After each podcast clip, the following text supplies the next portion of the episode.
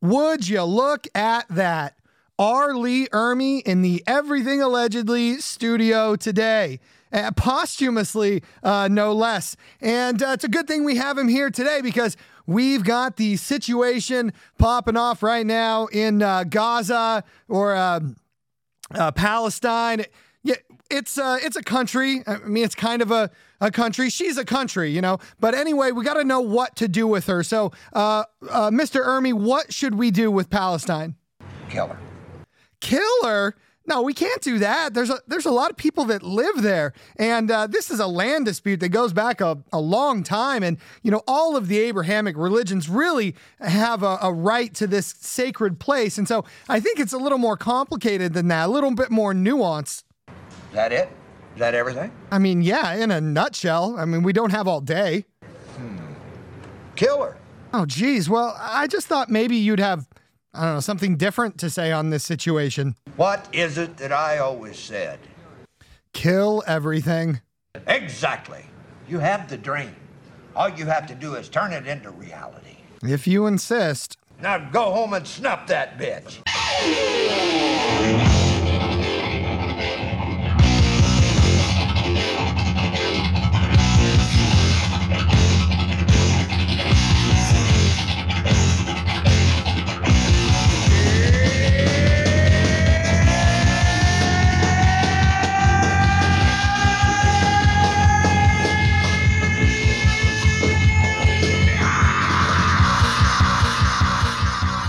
Posthumously, posthumously. I don't know how to say that word. I think I got it though. Anyway, welcome to Everything Allegedly. My name is Sean. Thank you so much for joining me today. I really do appreciate it. That intro was kind of dark, wasn't it? but when the shoe fits, you know. Anyway, did you, did you understand it? Did I did I make it work? That one was a little bit of a stretch, but uh, I don't think I'm going to win any awards for it. So it's all good. Are there awards for podcasts? I don't even know.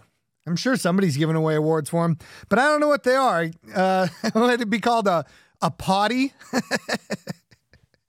a potty, yes. And the potty award for most unhinged rant goes to everything allegedly. Thank you. Having too much fun today for uh, for this topic because you know what we're uh, we're on it again. We got we got to talk about the situation in Israel and Palestine again. I know, I know. Don't worry that we're gonna get back to the fun stuff uh, next time. Uh, we'll get back to how we're being lied to and poisoned and deceived and all that good stuff next time. But uh, not today. we, we've got more to talk about on the uh, on the topic at hand. So that's what we're going to do today. And the last episode was very well received, by the way. So uh, thank you so much for, you know, liking and sharing and subscribing and all the good stuff you guys do to uh, keep the show going. And by the way, for you guys, for you dear listeners, I've got something for you. I am, uh, well, I should say, I just finished, just finished the design for the first everything allegedly t-shirt. And uh, so that's it. We're gonna uh, we're gonna have merch. And um, i've got the shirts designed. I'm gonna get them made. And for those of you listening i'm gonna give you some for free. Well i'll give you one for free.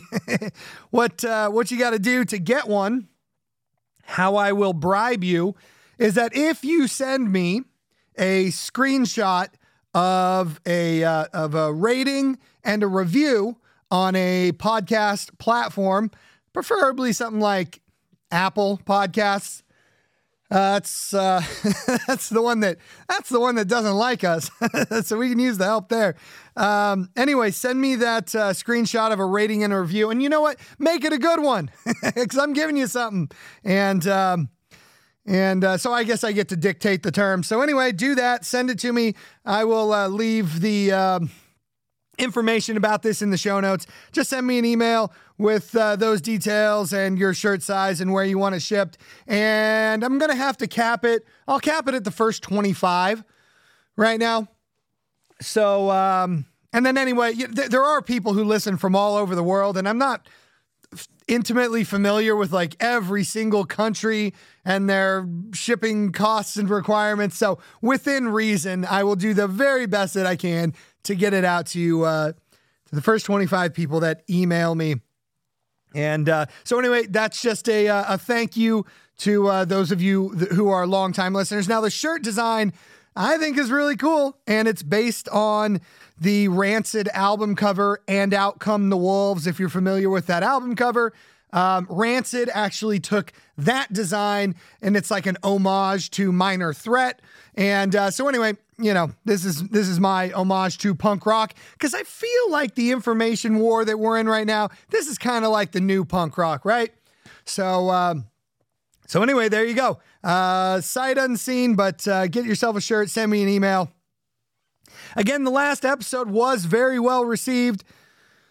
Y'all seem to uh, enjoy it. I got some very positive feedback for the most part.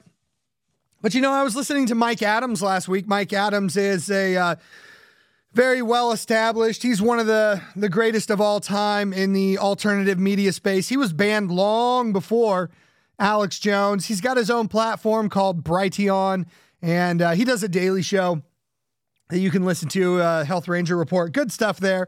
But anyway, I was listening to him, and he said, You know, I don't normally have to block people, but I had to make an exception with this new conflict that's going on. If you're advocating for killing kids, I'm going to have to block you. And I thought, that's crazy. Nobody's out there just saying that, right? Well, it happened to me. it really did. And I had a back and forth with a guy on Minds who was literally adv- uh, advocating for just that. He was saying we should just level the entire place, uh, level all of Gaza because there are kids there and they'll just grow up to be terrorists anyway. Oh my God. that's just awful. So uh, he ended up blocking me first. But uh, anyway, I am also instituting that very policy sad as it may be that I have to do that, but but yeah, I'm just not going to stand for that kind of stuff because uh, we are at a crossroads here. We have to take a stand. We really do. This situation right now is the moral bellwether of our time. Do you know what a bellwether is? for the longest time, I thought it was uh, had something to do with actual weather. I figured it was a device for like reading or predicting weather. So that's kind of what a the term bellwether sounds like. But uh, but anyway, it's not that at all. The uh, the bell is actually a bell, and uh, wether is a sheep, a male sheep. And uh, so a bell bellwether is that sheep that wears the bell that leads the flock around. So um, as you can imagine, the bell bellwether is like a uh, a trendsetter, I guess, and uh, leads the sheep. So that's what a bellwether is. So yes, we are. This is a moral bellwether that we find ourselves in right now. And you know what? Speaking of uh, sheep, there are a lot of of uh, alter. I'll call them. Uh, Oh, not even alternative media. There are just a lot of media personnel that are leading their flocks astray right now. A lot of them. And, um, you know, I mentioned some of their names last week. I won't go further into the the list of who's doing a terrible job and and promoting violence, but but who are you listening to on this topic? It's important. Where are you getting your information for uh, what's going on with this current conflict? Are are they are they consistent in their views? That's something you really have to examine. Also, uh, you know, we we heard for uh, years now that uh, you know, these the black and brown lives matter, and that uh, white people are the oppressors and everything. And, and now we find ourselves in the situation where everyone's like, yeah, let's let's uh, let's give tons of money and support to the rich and for all intents and purposes white people. And uh, let's just you know assist them in decimating a population of poor brown people. That doesn't make any sense at all. That's that's terrible. So whether you're on uh, you know that side of it or you're on the the right wing side of it when you know there are so many of these right wing uh, you know media personalities who take a an absolutist stand on um, on abortion and uh, there's a ton of, of right wing alternative media voices who have really made their bona fides on, on this topic alone. and uh, there's never any nuance to it. Very inflammatory the way they they talk about it. There's never any talk of you know kind of the impact on um, you know the the mothers who might be affected by an uh, absolute ban on on abortion or uh, you know what effect that might have on unwanted children. Let me just say I don't support abortion, but it's a complicated and nuanced issue. If we were to make that change right away, there would be a lot of problems and um, those may be short or medium term. But uh, it's important to look at uh, at things with a with a nuanced view. But those same people, a lot of those very same uh, like right wing and very right wing uh, media personalities are now just you know advocating for the you know wholesale wipeout of uh, of Gaza and all the children that live there. Now, if, if you're gonna take a uh, you know a, a, a, stand on something like protecting the lives of children, I mean, you got to be consistent in that view. It's a pretty easy view to hold. And uh, so it seems like you should be able to carry it forward into this current situation. So, so just um, you know, keep that in mind. Keep that in mind as you uh, as you get information uh, about what's going on in the world today and, and whether the people you're listening to are at least trying to keep consistent views. I'm sure I get mine wrong every once in a while, but at least I, you know, I definitely try to keep uh, uh, consistent on my on my moral viewpoints.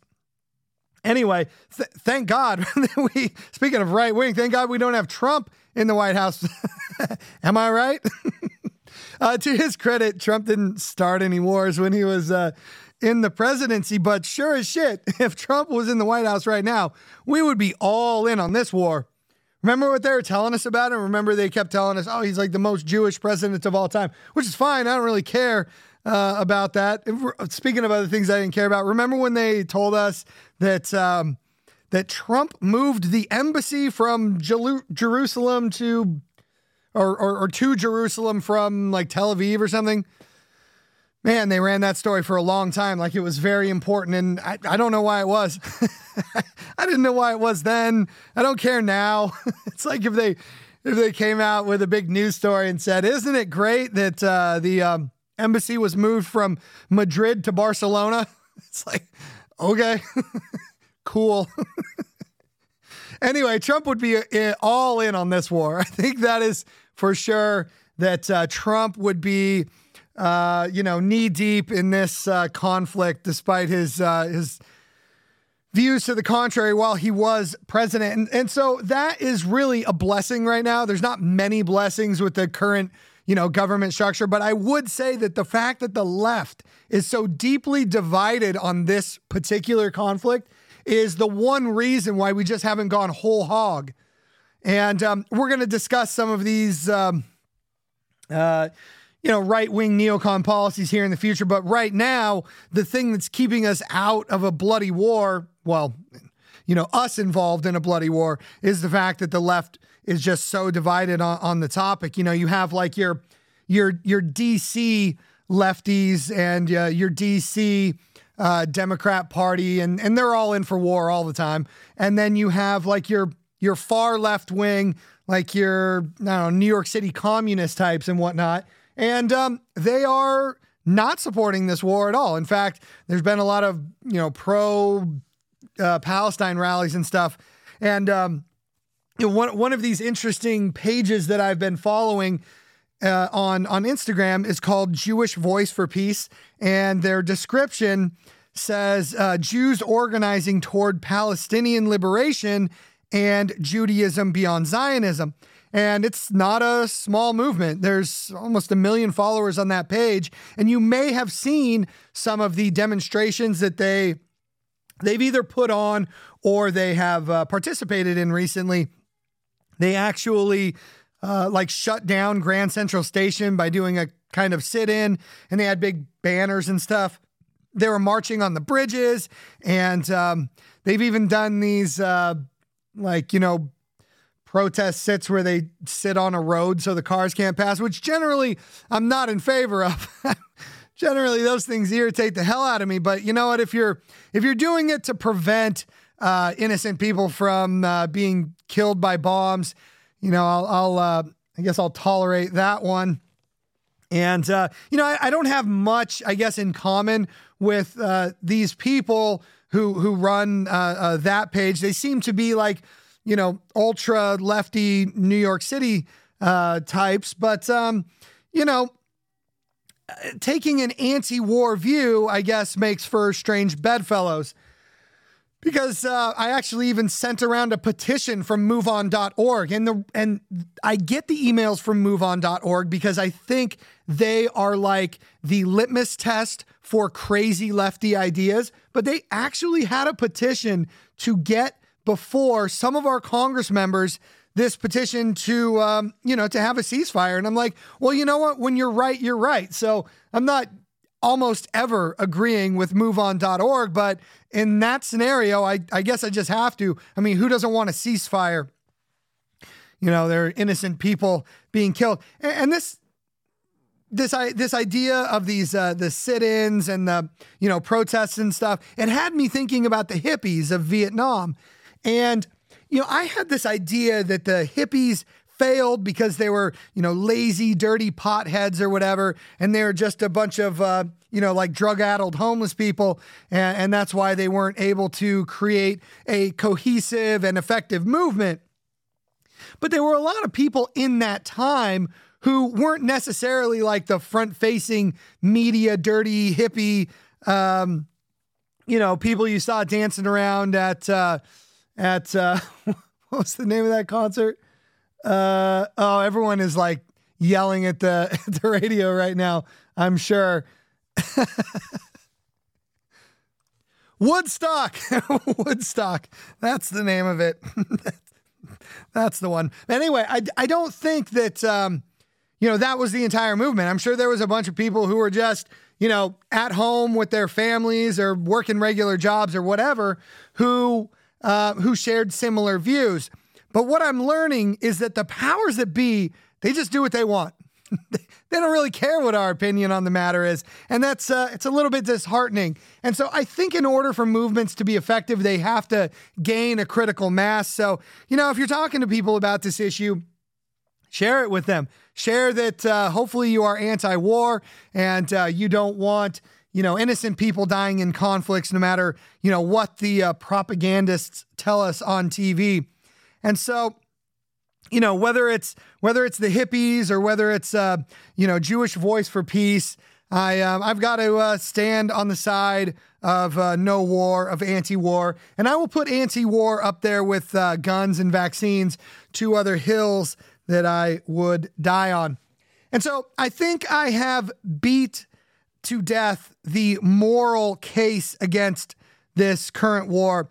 But let's talk a little bit about the logical case against this war and what's happening right now and why we shouldn't support it. My wife asked me a couple weeks ago, How often do I think about the Roman Empire? And you may have seen these memes. Uh, you may have seen uh, other wives asking their husbands uh, how often they think about the Roman Empire because it's making its rounds right now. And apparently, I had the perfect answer because I was like, well, why do you ask? But, you know, for the record, I think about it pretty frequently, maybe a couple of times per week. And, um, and she thought that was, uh, that was pretty funny. But uh, there's a reason why. There's a reason why the the Roman Empire pops into my brain, and apparently a lot of people's other uh, a lot of other people's brains so often is because it's uh, it's an appropriate thing to think about right now. Do you feel like things just generally right now aren't okay, or or even that they uh, may be trending worse? That things just generally are getting worse, right? Well, Rome was this massive juggernaut of an empire. If you think about, uh, if you can picture the Mediterranean Sea in your in your mind's eye right now, essentially every modern country that touches the Mediterranean Sea was the Roman Empire at one time. It was a giant superpower, massive, massive economy, and um, and what? Why didn't it just keep growing? Why aren't we all Romans right now? Why didn't it take over the world? And um, and what happened to it? Well, there are existential questions there that uh, that are worth thinking about, and um, we we can look to that past to get a glimpse into our future, especially those of us who are Americans, because you know there have been several giant, powerful empires uh, that have existed throughout the eons. But if you're an American these days, we have a lot of similarities to uh, what the Roman Empire was doing at that time. So, what are the uh, the parallels? And um, well, first of all, I say Roman Empire, but Roman the the Rome actually started out as a republic. So, does that sound familiar? Uh, about 50 BC or so, uh, Rome was generally going to shit. And that's when Julius Caesar took over. And that was kind of the end of the republic. And it turned into a, you know, for all intents and purposes, a, a dictatorship. And um, that's that's the Roman Empire. The uh, time period at which uh, he took over to the end of it was about 250 years. It's considered, uh, well, it's it's uh, referred to as um, uh, Pax Romana, that time period. And so, depending on where you fall politically, you might think that the glory days of Rome were either before or after that point, but it was kind of a reset. Uh, that that um, 50 BC or around that mark when when Julius Caesar took over, and um, during Rome's time, and, and especially the the latter years, when so, sort of giant unilateral changes were able to be made on a whim because one of the one of the features of a republic is that things move uh, v- very slowly through government or at least they should. They're not meant to be nimble and quick. They're not meant to be turned on a dime. Uh, they're meant to uh, be slow and uh, make changes slowly so that uh, rash things can't be done. Well when uh, when it, for all intents and purposes, became a dictatorship, a lot of things were able to be changed very, very quickly. Some of the positives of that time, though, was I mentioned just how giant Rome was. Uh, they had what we consider to be modern innovations, things like fire departments, um, modern roads, and uh, plumbing. You've you've seen the aqueducts, I'm sure. Some of them are still functioning today because they were engineered so beautifully, and um, they had a navy. Uh, that was a big deal. Uh, most, um, I'd say, most formal navies uh, wouldn't be around for for much longer after that. Rome was basically the the pinnacle of industrial society, and uh, and then it collapsed, and it wouldn't happen again. This kind of industrial and and very much superpower society wouldn't really happen again until say the 16 or 1700s. And so there's a huge amount of time in between. And so we can look at that and go, you know, there was this this reset that happened and it basically, you know, knocked people back to the stone age for um, you know, over a thousand years. That's a that's a pretty big deal. You got to wonder what happened in the interim and why it took so long for people to get back to uh, what we deem to be civilized society today. Well, as I mentioned, a lot of things uh, changed very quickly uh, in Rome. Excuse me. One of the things, and, and I'm just going to kind of blast through a bunch of these because I've got to get through them quickly. But some of the things that happened uh, were uh, they started uh, letting a, a, lot of uh, barbarians into Rome because they wanted uh, cheap labor. And so this was different than, say, selective immigration or um, like colonialization, where they were just bringing people in for the purpose of cheap and slave labor. So, you know, could be some similarities there. And when they, excuse me, when they brought people in who were meant to be a, uh, you know, sort of permanent underclass or a slave uh, class of people, you don't get like a, a homogenous ethos there's no social contract because the people who they were bringing in weren't part of, of that society. There was a lot of feminism happening at the time, and that may be a different topic for uh, you know a different day. There was a, uh, a, a rise in homosexuality and and promiscuity, and uh, a lot of the kind of uh, I guess moral conflicts that we uh, that we have today. Uh, one of the very important aspects of what was going on was that Rome became very, very rich, and because of that, a lot of people think that it led to the collapse of religion. Religion tends to hold societies together on moral lines. And so it has a type of social cohesion that goes along with it. And so when the uh, religion sort of collapsed in, in Rome, you have what's referred to as like the the uh, individualist or the individualism era. They had instituted a, a UBI or a universal basic income for all intents and purposes. And um, this was done because they had so much of this slave and cheap labor. They were able to uh, have a surplus of, of food, of grain, and so they would just distribute that out amongst the uh, amongst the people. You've probably heard the term bread and circus, where they were just you know keeping people fed and uh, giving them gladiator games to uh, to keep them happy because after all if they were pacified you know they wouldn't be looking to the top to figure out why their society is collapsing you know there's a guy called uh, Yuval Noah Harari and he is like the brain trust for the World Economic Forum and he has come right out and said that their plan is to give the useless people a combination of drugs and computer games to keep them happy because there won't be any need for them. AI and mechanization are going to do everything that we need done. So there's going to just be a bunch of useless people around. So that's how they think about us. it's terrible. But anyway, all of this luxury, all of this uh, wealth expansion that happened in Rome, it led ultimately to a reduced need for intelligence. And uh, they ended up with what I think we have here right now, which is a bunch of un, unimpressive elites, a lot of idiots in charge. See, think of your sort of decadent dictators. Uh, you know the type. you know these these ones that ha- are are uh, filled head to toe with uh, military garb and decoration because they gave themselves all those ridiculous medals. Uh, watch the movie The Dictator if you want to see an example of that.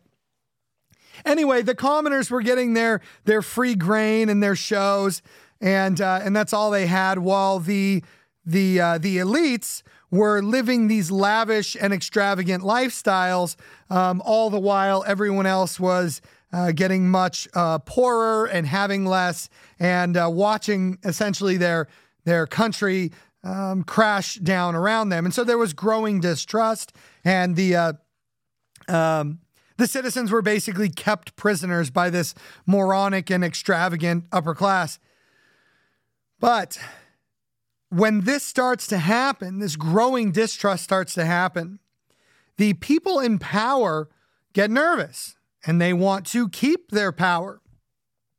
And so, one of the main reasons that Rome fell was all of those factors I just mentioned led to this distrust. And the elite upper class knew about this. And so the last ditch effort, the Hail Mary passes, were, were wars. Essentially, they used war to uh, distract the underclass and to keep them focused on something else. A nice little added benefit of war is generally you're sending the uh, the poor and the underclass to die in your wars anyway. So that gets rid of a, a bunch of them for you. And so what they did was they um, had this real push for nationalism, this um, expansionism mentality, and they had their military out fighting foreign wars on many different fronts so that they could try and expand their empire and um, and keep the wars going. Keeping the wars going keeps people busy whip them into a frenzy with propaganda and nationalism. You have this in group, out group mentality. You send huge swaths of people to die, and um, you have less peasants to oppose you, and you get a lot of people who then are required to, or not required to, but you know, a good job option would be in the military. They, you know, pay pay them well enough. Uh, to um, you know fight fight for them in these foreign wars. So really, the collapse of the Roman Empire uh, just meant they had their hand in too many uh, too many foreign pots. They were trying to fight too many wars, and uh, you know essentially ended up losing them and uh, and collapsing in on itself because you can't. I mean, you can't stave it off forever. So, what's going on right now? Let's back up a little, but let's uh, let's examine the the American Republic or the American Empire, I might want to call it. So the 1980s and 90s uh, were like peak decadence in the U.S. and uh, and a lot of the West. It's still decadent now, but I think we've moved more into the uh, the uh, the debauchery phase of of, of societal evolution. And um, you know, the, there was a lot of boomers who, sorry, boomers. anyway, there were a lot of boomers who got really rich and fat and morally corrupt. Um, n- not not fat like uh, not fat physically, although there are a lot that did that. I mean, fat like um, you know, living high on the hog, and a lot of this was done with. Um, money and currency tricks and and and banking maneuvering and this expansion of the money and uh, it's um, it was real wealth because they got to use it and they uh, became the, the, wealthiest generation ever. But uh, but really, it's a shell game. It's it's a house of cards. And go listen to my banking episode if you don't know what I'm talking about with that. But we find ourselves in this situation where everything is built upon this house of cards money system. A lot of people who are rich and fat and happy, who um, you know, basically just rode the wave of of fake money all the way up. And the people who are in charge, they know that this wave is going to crest. They they know it's going to come down, and um, they're like cornered rats who need a way out because. In the example I just gave with Rome, they're going to do anything they can to hold on to their power. The the unimpressive and decadent and debauched leaders, well, they want to hold on to their stations in life as much as the rest of us do. So enter the neocons. The neocons, the neoconservatives, you know, they're like conservatives, but new. Ooh. uh, neocons, essentially, their entire reason for existing is to create war. And so you have your quintessential neocons like like uh, George Herbert Walker Bush and his uh, retarded son George W. Bush, and um, these are these are the neocons that you think of. These were the front-facing ones that everyone knew about. But you know what? They didn't start it. They didn't start this concept of of using war to their advantage because they came from a long line of it. George W. Bush, grant his grandfather was a guy named Prescott Bush, and I believe I've mentioned him here on the podcast before. But um, we think of the Bushes Bushes as these uh, these uh, Texas oilmen or whatever, but they are Connecticut Yankees. That's where Prescott Bush is from, from right around me here somewhere. And he was a Wall Street executive, and um, he worked for a firm called Brown Brothers Harriman. And uh, Brown Brothers Harriman, what were they doing? Well, they were funding both sides of World War II. And a considerable amount of the Bush fortune was actually gained by funding Nazis. So, uh, so George W. Bush speaking at Auschwitz, it is laughable. It really is. It's like uh, he's only one generation removed from from Nazi funding. So anyway, that wasn't uh, that was that was more recent. But back to the 80s and 90s, the uh, the neocons is, is what I'm trying to talk about here. Uh, they're the warmongers, and um, and uh, they were they were rich from exploiting wars. And uh, in in the 80s and 90s, they started crafting uh, a new plan, and wouldn't you know, surprise, surprise, that was creating more war. Now, there was a, uh, a group called Project for a New American Century, and in their documents, they lay out exactly what they want to do. And exactly what they want to do is start a bunch of foreign wars on multiple fronts. And uh, they name specific countries. They like they post a hit list, and it includes Iraq and Syria, uh, Libya, Lebanon, Iran, North Korea, China. And um, they do specifically say that they want multi front wars. That is, uh, you know, that's pretty telling because what what is a multi front war? Well, we've had two of them so far of, of note, and those are World War One and World War Two. Huge and deadly impacts. And um, it's crazy that they just came right out and said it that they wanted these giant wars. In, uh, in one of the documents, and I quote here, well, they said it would be too slow unless we have a quote, catastrophic catalyzing event like a new Pearl Harbor. So they said, yeah, we can start a couple of wars here and there.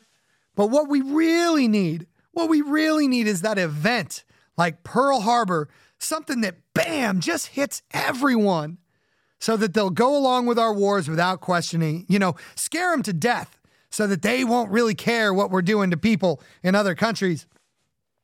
And they got it. they got it in uh, in 9/11. They got it on 9/11 of 2001, I should say. And so whatever you think happened on 9/11 and you know, there's the whole range of what could have happened there. Um, whether at the very least, I think that our government knew something was going to happen. And at the most, they planned it. And I will do an episode on 9 11 here eventually, but one thing is for sure they got what they wanted and they used that as the pretext to invade, you know, nearly every country on that list that they put out. And I think they're still working on the rest of them. So they got what they wanted. They got war, they got a lot of money, uh, they got death, they got increased control because, you know, the Patriot Act and they even called it the Patriot Act because, you know, it's for patriots, because we're looking for terrorists. Well, now you're the terrorist. so watch out. and uh, this this new event. Now now let's uh, let's come into the present. This new event with Israel and Palestine that happened on October 7th. What did we start to hear immediately? we started to hear right away that this is the new 9 11. You might call it a catastrophic and catalyzing event, like a new Pearl Harbor or like a new 9 11. And so it's still unclear, just as with 9 11, the exact details of what happened. I have seen some reports that the response uh, to the attack uh, was was slowed or was deliberately held back. I haven't found all the evidence I need to talk to that yet. But what I will say is that this event is really being used to its fullest. I forgot exactly who said it. It's one of those, uh, oh, what's that guy's name? Rahm Emanuel, that's his name. it's an Obama guy from uh, Chicago. He said, never let a good crisis go to waste. And that's what's going on here. So, in the last episode, I asked the question Is war the goal? And I think I will say that yes, right now, war is the goal. As we are about a month into this thing and the death toll is rising sharply on the Gaza slash Palestinian side, where that death, death toll is approaching 10x the attack on October 7th. And so, why is that not enough? Why is the uh, the the relentless attacks happening day in and day out? If you're trying to send a message, is not 10x the amount of people killed? Is that not enough? I don't think it's enough because uh, because well, it's enough for me, but it's not enough for them because yes, the goal is is is to start a war. With 9/11, that was clearly the goal. And so whether these these events like 9/11, this uh, October 7th, and even Pearl Harbor happened organically, Well, they are certainly exploited. These, these crises aren't being let go to waste. And so, just like the Roman Empire, we find ourselves in this situation where we are increasing the frequency and the fronts of wars. Because that was the goal now, then, and I think it's the goal now. In the last episode, we talked a bit about the Zionists and Zionism. And um, I talked a little bit about where that ideology came from. But let me just blend them a little bit with what we just talked about. We can move from neocon into Zionism almost seamlessly these days. Although Zionism, I believe, started out more as a, I'll call it a more of a lefty populist agenda.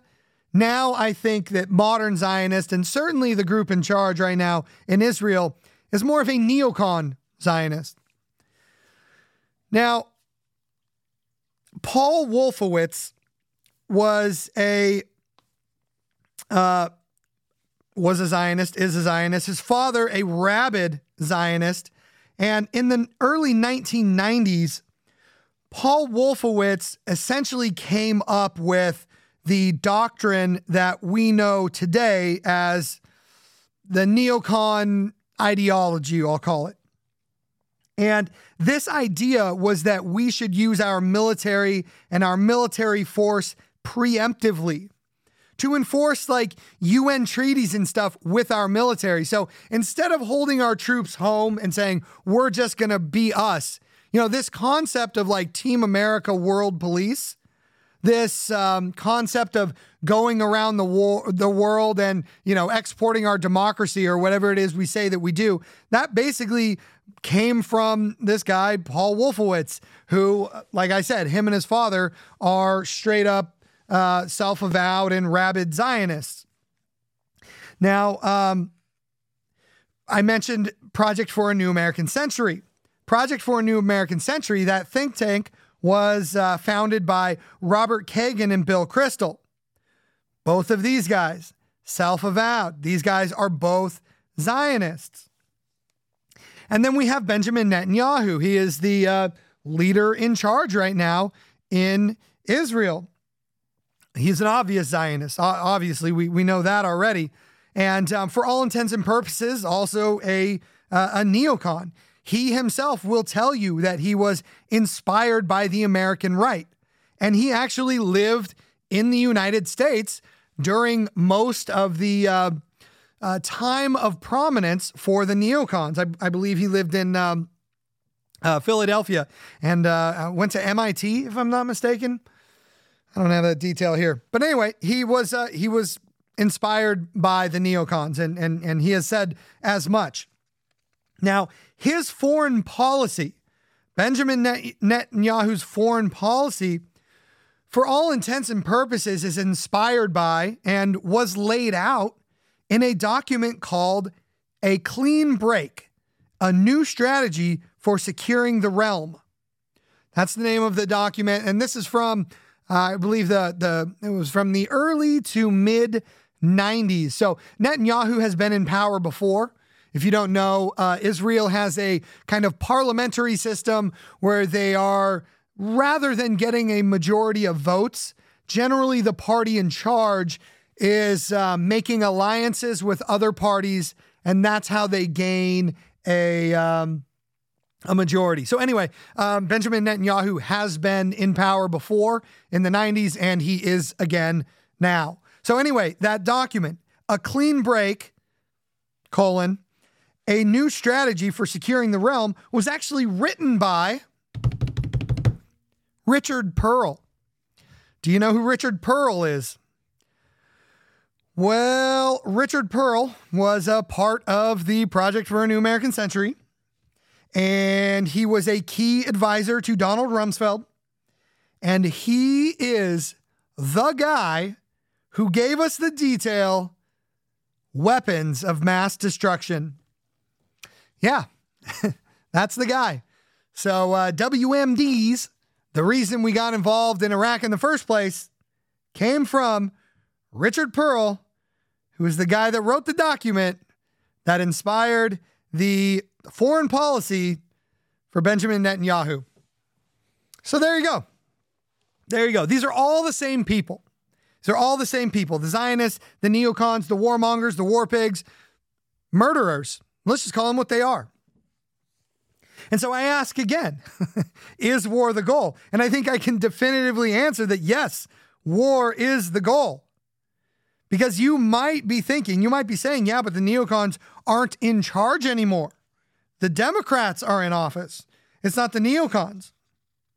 Well, it doesn't really matter because we have we have transcended the uh, the the defined group of neocons here in America, and uh, we have um, we have no anti-war party anymore. Not in the two-party system, and um, they're all the same.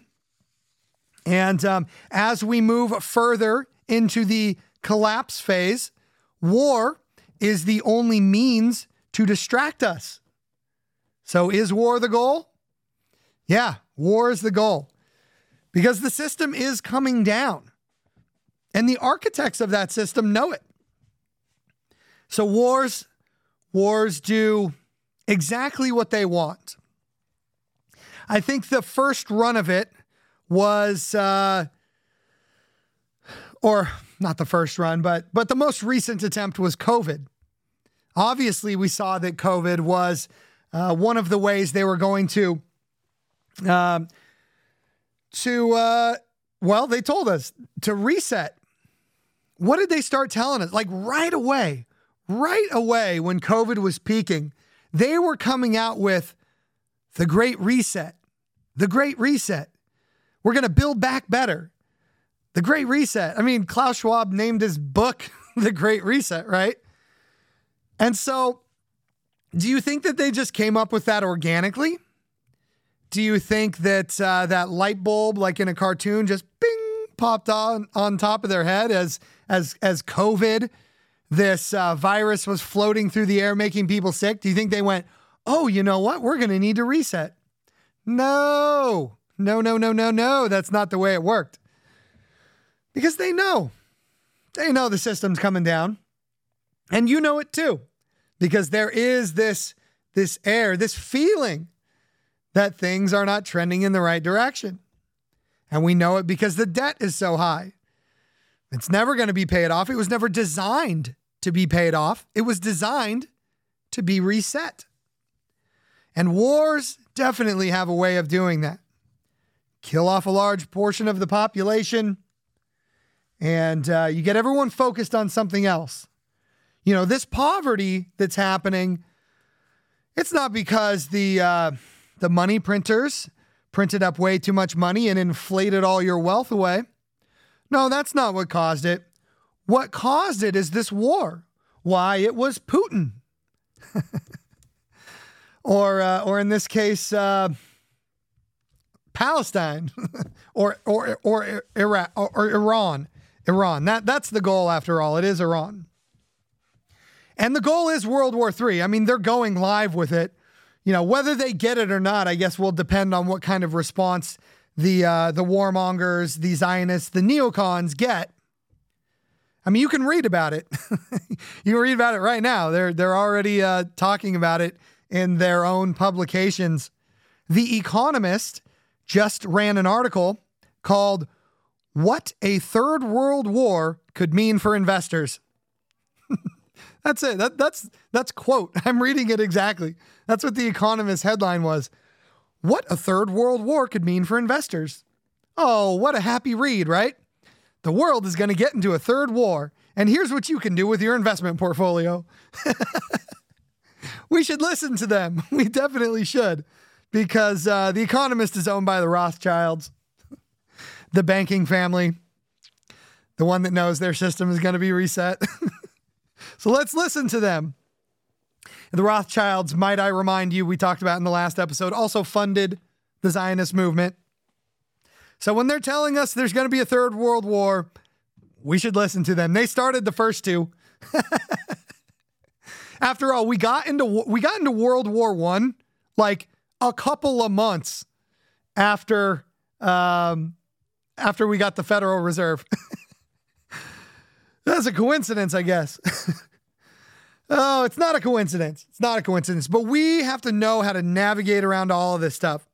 And so, um, uh, like Charlie on It's Always Sunny in Philadelphia, um, I will be here with my red threads connecting the dots so that as you are bombarded with the propaganda, you can parse it out and you can know that this isn't something new.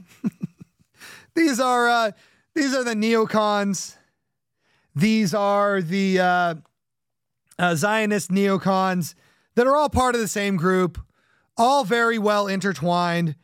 Their goal this time is war. Their goal has always been war. And so let's do what we can to not give it to them. Because this isn't a war of good versus evil. This isn't a holy war. They certainly aren't doing this to protect you. Because after all, they send us to die, right? They send our kids. Their kids aren't going to war. Hell no.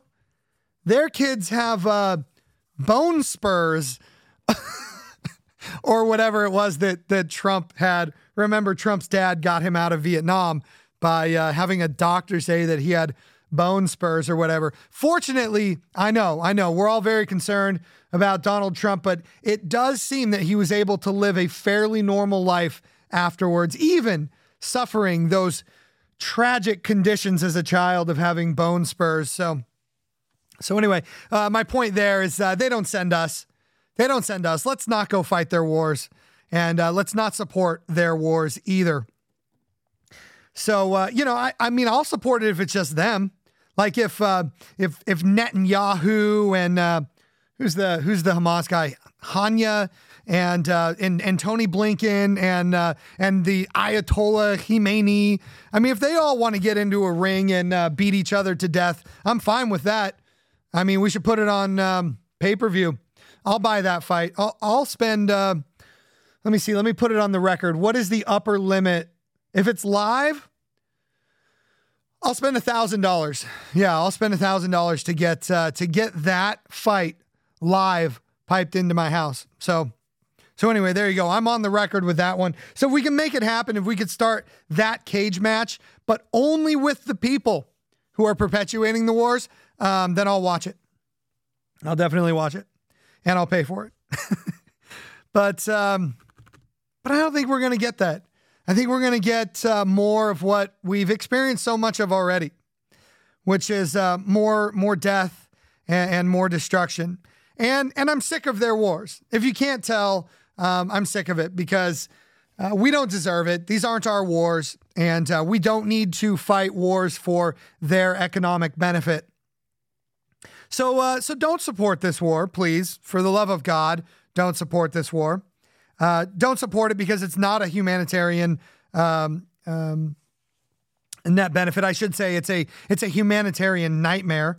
Um, don't support it because it's a uh, it's a desperate plan by the unimpressive and decadent elites who have been doing this for thousands of years because uh, because they don't care about you. This war isn't for you.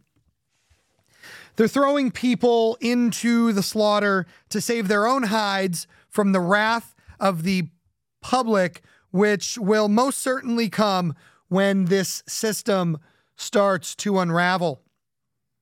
See, there you go. Wasn't that fun? Real cheery episode for you again today. And uh, we got to do it. You know, th- this is what's on my mind. We got to cover it. War is just, it, it's the pinnacle of information. Uh, like if you're if you're going to take in information of this variety, at least make it an anti-war because that's the best thing we can do. The best thing we can do is be anti-war and be pro-humanity. Let's be pro-humanity. Let's all link arms and uh, and say no to these dastardly plans.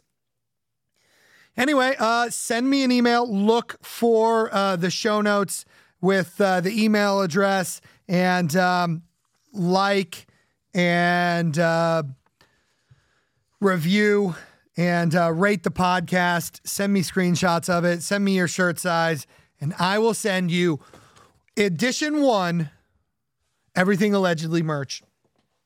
And um, so many, I got a song today, got a song for you. And uh, today, you know, when, when I was thinking about how the um, this creating wars thing is like a, it's a tale as old as time. And I was thinking about how horrible it is that they play this wicked game with our emotions and they get us to fall in love with their wars. Well, there's obviously only one song that comes to mind there, right?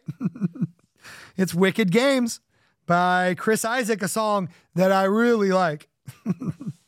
and I usually try to find a uh, cover song because I try and find something that's kind of unique or something a little bit different or something they don't want to flag me for copyright infringement. but, um, and although Tenacious D has a pretty good cover, I'm going to say that it doesn't come anywhere close to the original the Chris Isaak version. In fact, if I was the supreme dictator of the land, I would declare it illegal to make a cover of this song. That's how good the original is. So, anyway, here you go. The only acceptable version of Wicked Games, the Chris Isaak one. Thank you so much for listening, and we will see you next time.